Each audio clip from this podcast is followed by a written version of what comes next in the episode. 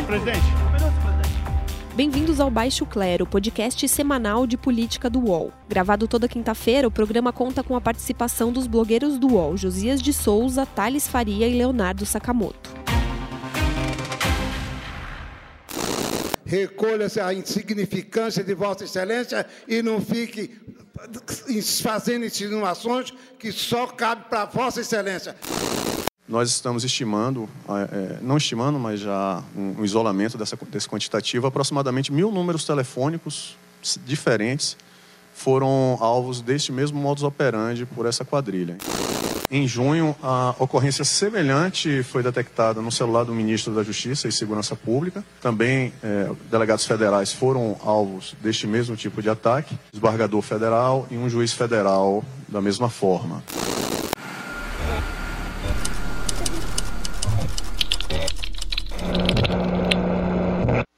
Amigos e amigas, cá estamos novamente, nós do podcast Baixo Clero do UOL. Eu, Josias de Souza, falando de Brasília. Meu amigo Thales Faria, também de Brasília. Como é que vai, Thales? Tudo bem? Tudo tranquilo? Tudo tranquilo para vocês? Tudo bom. O, o, Leonardo Sakamoto falando de São Paulo. Você tá bom, Léo?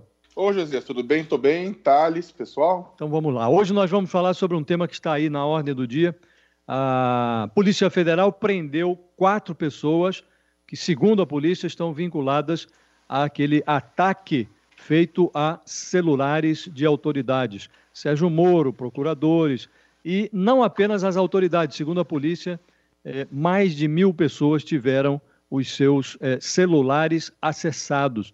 Até o presidente da República, ministro da Economia, quer dizer, isso mostra que todo brasileiro que utiliza celular está em situação vulnerável, é preciso tomar cuidado com o que faz com o seu celular.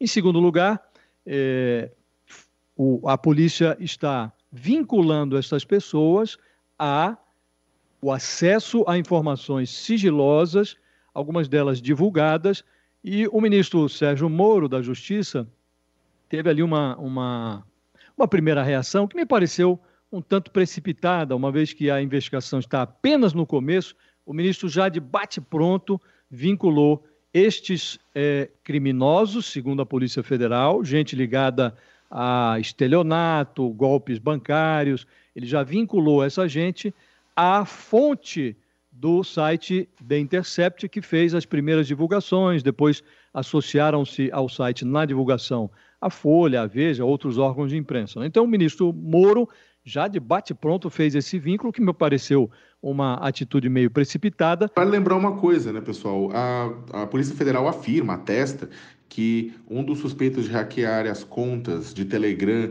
dos procuradores do juiz Sérgio Moro é, foi o responsável por encaminhar cópia daqueles diálogos para o site da Intercept Brasil né? E segundo ele, ele fez isso de forma anônima mesmo, como diz o Intercept, voluntária e sem cobrança financeira alguma. É claro que isso aqui é o que a Polícia Federal está dizendo, precisa ter provas, tudo isso mais.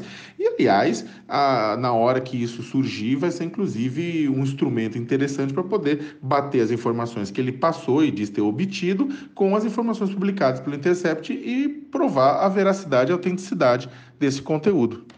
Agora, de toda maneira, esse assunto vai ganhar as manchetes nos próximos dias, os desdobramentos. Vocês não acham? Qual é a impressão, a primeira impressão que vocês tiveram a partir dessas informações preliminares divulgadas pela Polícia Federal? O que, que você achou, Sakamoto, antes do Thales? Olha, eu acho que, óbvio, eu acho que o que você falou é, é, é importantíssimo. O brasileiro médio, não só as autoridades, mas o brasileiro e as brasileiras não têm a mínima é, é, noção de segurança com relação à internet, com relação aos celulares.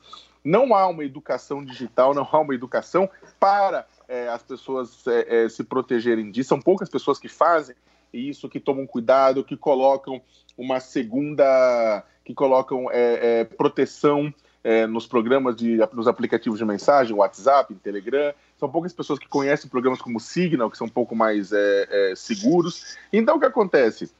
O que aconteceu com as autoridades brasileiras são apenas um retrato do que acontece com o resto do país. Ainda mais autoridades que vivem o tempo inteiro nas redes sociais, que, que, que produzem informação o tempo inteiro, que estão o tempo inteiro tipo, é, conectadas né, acontece o, o que é o lógico, né? É, era óbvio que alguém tinha invadido, já tinha rastreado, já tinha levado conteúdo de autoridades. O problema é o quanto isso afeta, inclusive, a segurança do país, não só o trabalho criminoso de um grupo específico, mas a falta de cuidado dessas autoridades a falta de, a falta de cuidado, de a superexposição dessas autoridades junto a esses, a, a esses equipamentos aplicativos que levam a que facilitam esse tipo de coisa, né? Não é só, não é só a gente reclama que o Bolsonaro muitas vezes não tem liturgia no cargo, não tem liturgia inclusive na internet. Eu não estou culpando ele pelo, pelo ataque, estou só falando que isso que é uma coisa esse, que tem que ter cuidado. Esse ponto, esse ponto que você levanta, Sakamoto, ele é muito relevante. Talvez antes de entrar na, no aspecto político, a gente poderia esgotar esse, esse tema, ouvindo também o Thales,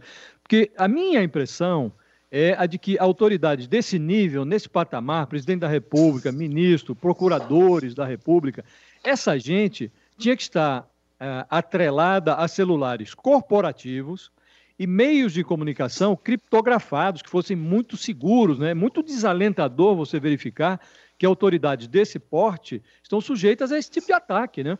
Teve o caso da Hillary Clinton na campanha dos Estados Unidos. Ela foi é, denunciada, acusada de usar é, informações oficiais dentro do seu e-mail pessoal, o que não, não dava para não dá para ser feito lá nos Estados muito Unidos. Muito bem lembrado, muito bem lembrado. Inclusive lá ela, ela, ela sofreu é, sanções, né? Teve, teve que responder por isso. Foi um ato considerado é, um ato irregular, ilegal, porque ela tem a rede própria e ela se valeu de uma rede particular. Quer dizer, aqui não tem nada. Eu não sei é. nem se a legislação cobre isso, né? É, não, e a, a vantagem americana, que... a legislação americana é bem clara com relação é. a isso. O presidente dos Estados Unidos, quando produz conteúdo, quando produz informação durante a sua estada no mandato, né, o seu mandato, essa informação produzida não é, por exemplo, de Barack Obama. Essa informação produzida é da presidência dos Estados Unidos, claro. é considerada como e tal. por isso Trump tem que ser, tem que ser no Gmail tem que ser no Gmail oficial, porque fica gravado. Ele é o presidente, aquilo dali tem que ficar gravado porque é um ato oficial. É, então, o Trump inaugurou uma nova era nisso, é, né? O Trump inaugurou é. e o Bolsonaro foi junto. Inclusive. Não, mas tudo bem, o Trump está fazendo no, no, no, na conta pessoal dele lá os comentários. Agora, o que, que ocorre? Que é isso que eu acho que esse caso aponta para o futuro. Você tem que. A autoridade ela, quando trata coisas é, no seu e-mail particular, no seu celular particular, ela tem que saber que ela está sendo vigiada e tudo que ela diz ali é, pode ser hackeado e ela tem que ser transparente. Ela não pode cometer, ela é uma autoridade e não pode ficar cometendo atos ilícitos é, nem no seu telefone particular, porque pode ser hackeada. E o telefone oficial tem que ser é, não só criptografado, como registrado. O que ele está fazendo ali é oficial. É ele falou, um é dia, algum dia deve ser liberado, daqui a alguns anos. Exato. Aquele conteúdo exato. tem que se tornar público.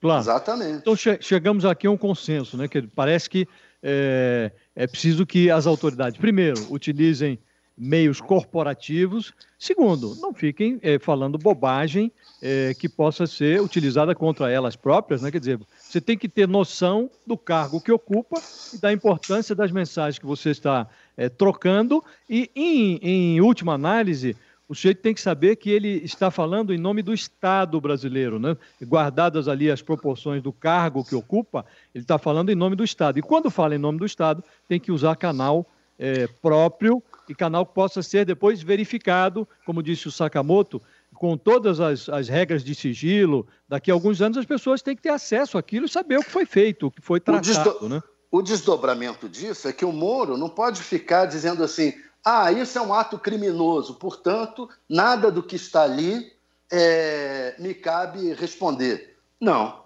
não é isso. Acompanhe as notícias mais importantes de política e o conteúdo dos nossos blogueiros em wall.com.br. Nós entramos na segunda parte, que eu pediria ao Thales que desdobrasse, que é a parte política. Né? O Moro, aparentemente, ele está encostado contra a parede e está na ânsia de arrumar uma explicação. Agora, ele sabe, como juiz, como um, um, um ex-magistrado experiente que é, ele sabe que uma investigação, quando está no início, não pode levar a conclusões peremptórias. Né? Sujeito tem que esperar a evolução da investigação. E aí vai na linha do que você estava dizendo, né, Tade? É preciso ter cuidado com a primeira análise que faz, né? É, é, mas não é só a conclusão se, ah, será que o The Intercept usou esses dados ou não usou esses dados? Eu acho que essa questão é praticamente irrelevante. Porque o que, que ocorre? É, um, um, ministro do, do Supremo estava argumentando. O, o, o, o, sujeito descobre numa gravação que fulano come, numa gravação irregular, criminosa, que fulano cometeu um assassinato. Vai é, ficar esse assassinato é, impune? Não vai. Ou, é, vamos mais. É, nós que somos jornalistas, Josias, eu não sei, é, e Sakamoto, não sei se vocês viveram situações assim. Vem uma fonte e lhe oferece um material provando que uma autoridade cometeu um crime. É, essa fonte não te diz de onde obteve esse material, por mais que você cheque, você não consegue saber de onde obteve, mas está ali um crime. Você vai deixar de noticiar? Isso é absolutamente, isso é absolutamente comum. Eu queria mencionar dois casos aqui. Um deles é o, o caso da, da privatização da Telebrás, do sistema Telebrás. Naquela ocasião, apareceu lá uma gravação também que foi deixada debaixo de um viaduto. É, a versão of, oficial é de que a gravação tinha sido feita por alguém do governo, deixou embaixo de um viaduto e depois vazou. Aquela, investigação, aquela gravação mostrava, inclusive, um ex-diretor do Banco do Brasil dizendo que estava operando no limite da irresponsabilidade.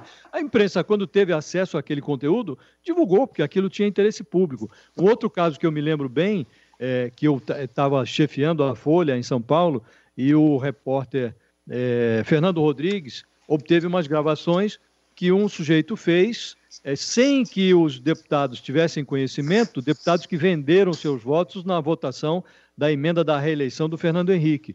Nós tínhamos ali, estavam diante de um, bom, o sujeito gravou, o outro não sabia e tal, aquela gravação é regular, não é regular, nós não tivemos dúvida que mostrava que um, um parlamentar, ou, ou, alguns parlamentares, venderam o seu voto. Aquilo tinha um interesse público é, latente, evidente. Então a gente divulgou. A mesma coisa aqui. Você tem a, a origem do. Tudo indica, a origem da invasão dos celulares, a forma como foi obtida, a, a, foram obtidas as mensagens, aparentemente é uma forma criminosa, mas isso não invalida o conteúdo da mensagem. Quer dizer, é, alguém que teve acesso àquele conteúdo vai deixar de, de divulgar porque a origem foi criminosa? Não. Havendo interesse público, cabe ao jornalista avaliar que, é, é que, é, que tipo de. como divulgar da, da forma mais responsável, mas o, o, a sociedade brasileira tem tem, é, tem o dever, tem o direito de ter acesso àquilo para saber como se passaram as coisas. Né? Tem que ser bem dividido, Thales e Josias. Eu concordo com vocês. Uma coisa é a forma de obtenção de dados, a outra coisa é a divulgação. A divulgação não é apenas uma, um direito que a sociedade tem de obter informação e um direito do jornalista de expor essa informação. É quase um dever. Se você obter, se você tem um pacote desses de dados em mãos, seja é, mostrando que é, atores públicos e atores privados, ou atores privados, causaram dano à sociedade, causaram mal à sociedade, que há um pacote de interesse público real e você se nega a divulgar, você também está provocando, você, tá, você também está cometendo uma, uma, uma, uma infração. O grande problema disso tudo é que nas últimas semanas, eu não estou nem entrando no, no, no mérito da, da do, do, do, hackeamento agora de Araraquara, mas nas últimas semanas houve uma tentativa de criminalizar todo, toda a ação do Intercept, todo o conteúdo que está sendo divulgado, ao invés de se ater às mensagens. Né? O governo Bolsonaro, a estratégia do governo Bolsonaro, aquela estratégia quântica, né? Olha, é, a, gente não, a gente acha que aquilo lá está errado, mas se tiver certo, tá tudo bem aquilo, não tem problema nenhum. Houve uma, houve uma tentativa de desqualificação da, dos envolvidos, da, dos jornalistas envolvidos na divulgação disso, ao invés de se tratar o conteúdo. Ah, o meu medo só agora é o quê? Que esta, que essa descoberta dessa organização criminosa, desse grupo, ou dessas pessoas, não sabe se é uma quadrilha ou não, é, envolvido, acabe sendo utilizado de cortina de fumaça por conta do conteúdo divulgado pelo Intercept. Então, mais e, aí, do que... e, aí, o, é, e aí o ministro Moro, é, até respondendo o que o Josias e o Thales provocaram, ele não tá. Ele esqueceu totalmente totalmente os preceitos da magistratura e age como um político, tentando carimbar Exato. essa informação do jeito que interessa melhor. E mais do que isso, o outro perigo é a, a, a Joyce, a líder do, do governo no Congresso, chegou a twittar aí, é, meio enigmaticamente, tic-tac, tic-tac, sua hora está chegando, numa, é, dando a entender que vem coisa aí contra o, o Glenn Greenwald. É, tá, o risco é que. Só para esclarecer, Thales, só para fazer um parênteses, o Glenn é o, é o editor-chefe do site The Intercept, né? Só para nós nos Exatamente. Exatamente. Então o risco aí é que daqui a pouco queiram prender o Glenn. Entendeu? Acompanhe as notícias mais importantes de política e o conteúdo dos nossos blogueiros em wall.com.br. Agora a questão é saber essas mensagens, elas são em si suficientes para anular sentenças, para é, invalidar o trabalho da Lava Jato? Aí eu tenho uma, uma posição a esse respeito. Eu acho o seguinte: ficou claro é, pelas mensagens que é, o ideal para a Lava Jato é que essas mensagens não tivessem vindo à, à tona, porque ali o, o então juiz Sérgio Moro ele ultrapassou uma fronteira do que é razoável entre a comunicação é, que um magistrado pode ter com o Ministério Público e aquilo que é uma colaboração imprópria, porque é, denota um, um certo parte-pri em relação à acusação. O juiz estava muito mais próximo da acusação, que é o Ministério Público, do que da defesa. Ele, é, ele, ele feriu um princípio básico da magistratura, que é a equidistância. Ponto. Isso aconteceu. Muito bem. Agora, não surgiu na investigação nada que se parecesse com uma fabricação de prova, alguém que disse, olha, vamos ajeitar isso para que aquilo é, é, resulte na, na, na, em algo que possa nos ser mais favorável e tal. Então, a minha impressão é de que o Supremo terá que tomar muito cuidado ao analisar esse tema, porque assim como é verdadeiro o fato de que um, a origem ilegal de uma, de uma eventual prova. Não pode ser é, utilizada a origem ilegal como elemento para não utilizar aquela prova em benefício de alguém que tenha sido eventualmente prejudicado numa sentença.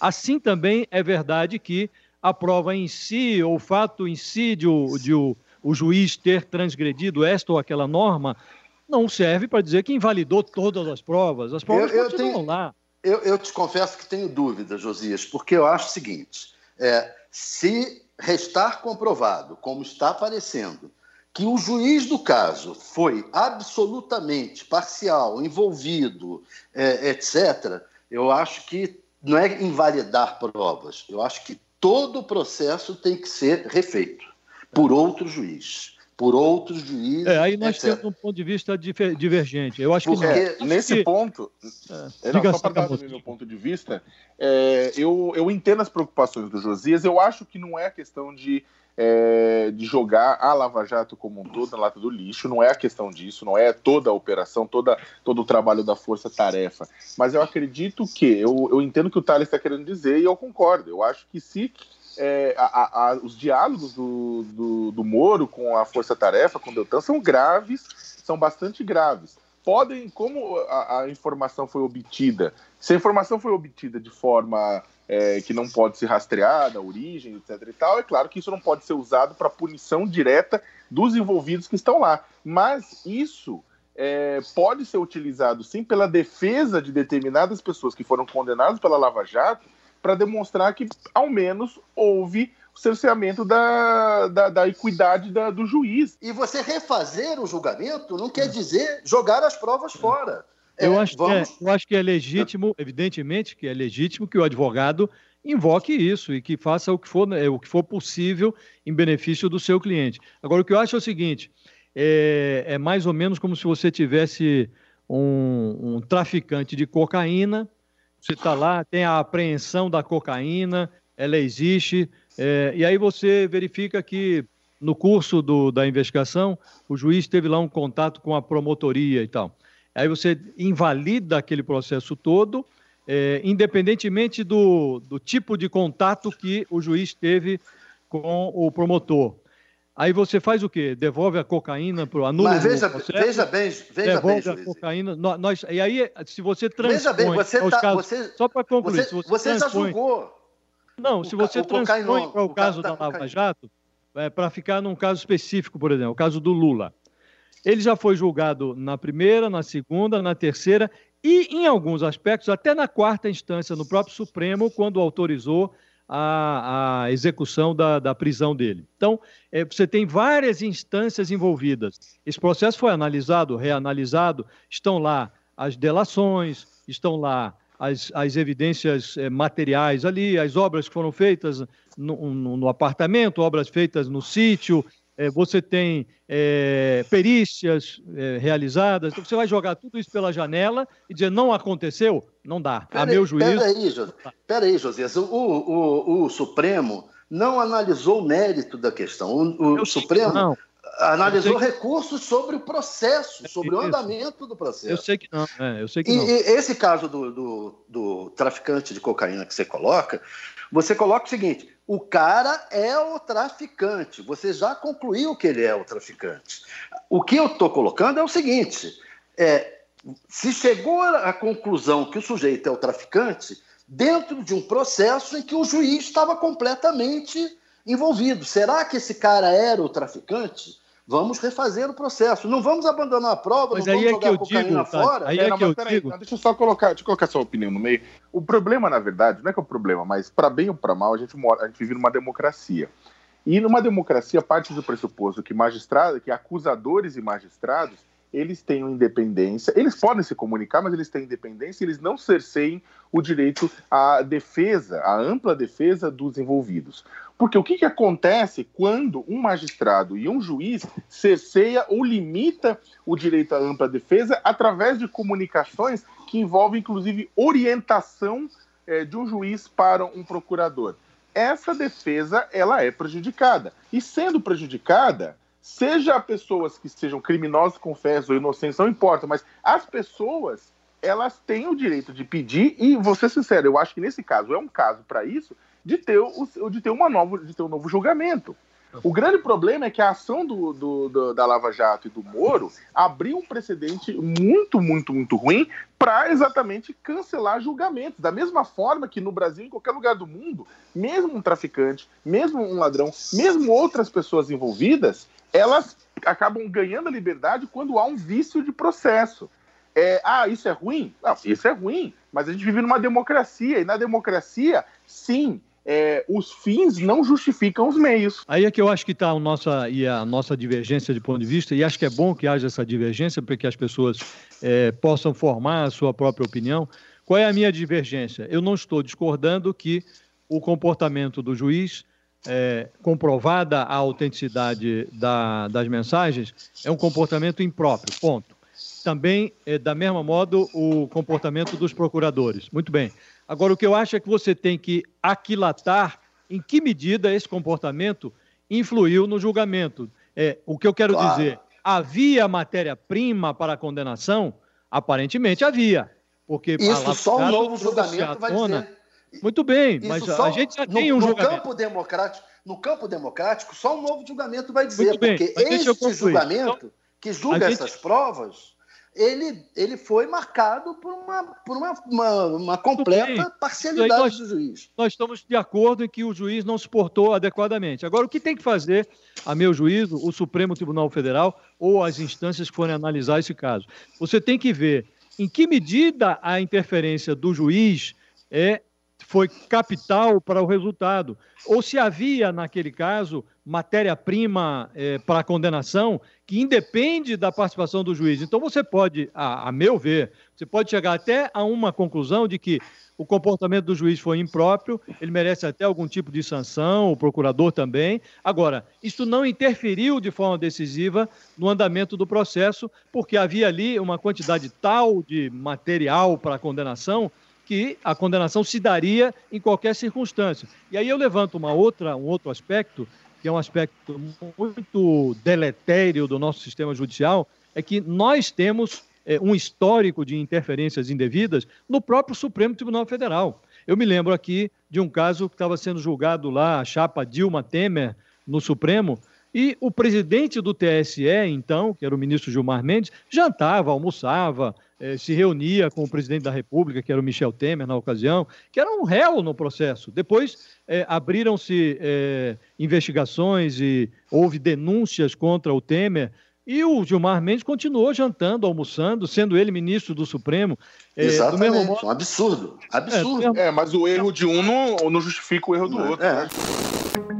Acompanhe as notícias mais importantes de política e o conteúdo dos nossos blogueiros em wall.com.br a democracia ela, ela, tem, ela, ela, ela, ela tem problemas, ela causa problemas. É, é, é, agora, é o que torna ela forte é a capacidade de ela, ela ter como pedra fundamental a defesa do sujeito. A Aí defesa você, você vai, só para é, encerrar o capítulo dos vícios é, deletérios ali, você tem ministros no Supremo que são, têm vínculos notórios com personagens que estão sob julgamento e que julgam a si mesmo e que julgam absurdo.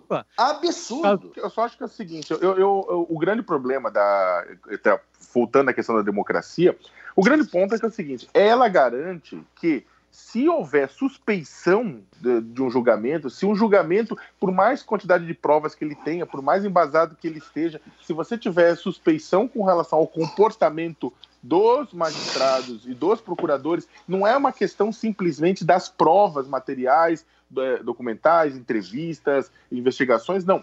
É o comportamento dos envolvidos, né? Numa democracia, um juiz que, que, que, é, que nem o Moro, que chegasse a esse ponto de relacionamento com os procuradores na construção do caso, se aquilo fosse descoberto durante o caso, ele teria que se declarar suspeito ou teria que ser retirado do caso sabe? Para quê? Exatamente para que todo um trabalho não seja colocado abaixo. Isso vale para o Moro, mas vale para um monte de outras coisas também. A gente está reclamando disso, só que por muito menos, por muito menos, julgamentos julgamentos de pessoas que de, de, policiais, de agentes públicos que são envolvidos na morte de pessoas pobres da periferia do Brasil, eles são anulados por muito menos. Ah, mas o juiz tal, o juiz falou tal coisa, o juiz comentou tal coisa, por muito menos é anulado. Mas ah, por conta do envolvimento dos atores, um ministro da Justiça, um ex-presidente da República, tudo isso mais, há, há, uma discussão com cuidado que no dia a dia é, é, é diferente. É isso. E vive, vive la différence. Minha impressão é de que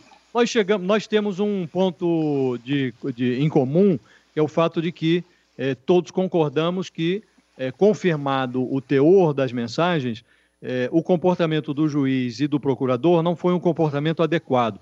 Nós divergimos em relação às consequências desse ato, né? se isso leva ou não leva automaticamente à anulação de sentenças e, eventualmente, a, a, a um rejulgamento, um novo julgamento daqueles que foram condenados, ou, como penso eu, se o Supremo tem que dosar as consequências e verificar se isso é suficiente para anular a sentença, ou se você pode é, fazer uma leitura que você pode punir os, o, o, magistrado ou o procurador que agiu inadequadamente e manter o resultado do julgamento. Enfim, é preciso ter muita responsabilidade na hora Josias, de... não usa a palavra final para defender, redefender a tese toda de novo. Claro. Então, esse... E o terceiro caso é a questão do hackeamento. O fato de ter sido hackeado não exime o, que, o conteúdo, o juiz do conteúdo do que ele disse ali. Sem dúvida. Agora, outra dificuldade que nós vamos ter que discutir, nós vamos discutir ainda muito esse assunto, outra dificuldade é a realização de uma perícia em cima dessas mensagens. Né? Vai ser possível, não vai ser possível, quer dizer, isso tudo. E acho que tem um outro, um, grande pano de fundo aí, que vai dar é, pano para muita manga, que é a exploração política desse episódio. Né? Nos próximos é. dias vão surgir muitas teorias e nós vamos voltar a esse assunto. E uma, e uma coisa que nós não exploramos, que é o seguinte: o Moro, ao a falar do hackeamento, insistir no hackeamento, etc., o que ele está confirmando agora é o teor do que está lá dentro, que ele antes vinha dizendo que não, não existia. Se essas perícias que você falou determinarem que ali está é. Eu não, digo, eu não digo que ele confirme o teor, porque ele pode continuar dizendo: olha, eu não reconheço isso, não reconheço aquilo, pode vir com a tese de que foi manipulado o conteúdo ou não. Esse é o meu ponto. Aí como é que você vai auditar isto de forma a trazer uma conclusão peremptória? Né? Olha, não houve nenhum tipo de adulteração e tal. Você precisaria ter acesso ao material original. Né? Nós vamos precisar não, ver agora se a Polícia Federal contar... teve ou não acesso. Né? Boa. Meus caros, acho que esgotamos o tema naquilo que era possível esgotar. Agradeço muito a participação do Leonardo Sakamoto, o Thales Faria e, sobretudo, as pessoas que nos aturaram, que nos ouviram e espero que tenham é, aproveitado a discussão. Agradeço a todos. Thales, um abraço até a semana que vem. Um grande abraço, Josias. Abraço, Sakamoto, até a semana que vem. Abraço, Josias. Abraço, Thales. Abraço, Sakamoto. Muito obrigado a todos que nos ouviram até aqui e até a próxima semana com mais um podcast Baixo Clero. Um abraço. Chega ao fim esse episódio do Baixo Clero. Lembrando que você também pode conferir as melhores análises sobre o cenário político atual nos blogs dos nossos comentaristas no portal UOL. O Baixo Clero tem pauta e edição de Maurício Duarte e Juliana Carpanês, edição de áudio de Amer Menegassi e coordenação de Diogo Pinheiro. Está encerrada a sessão!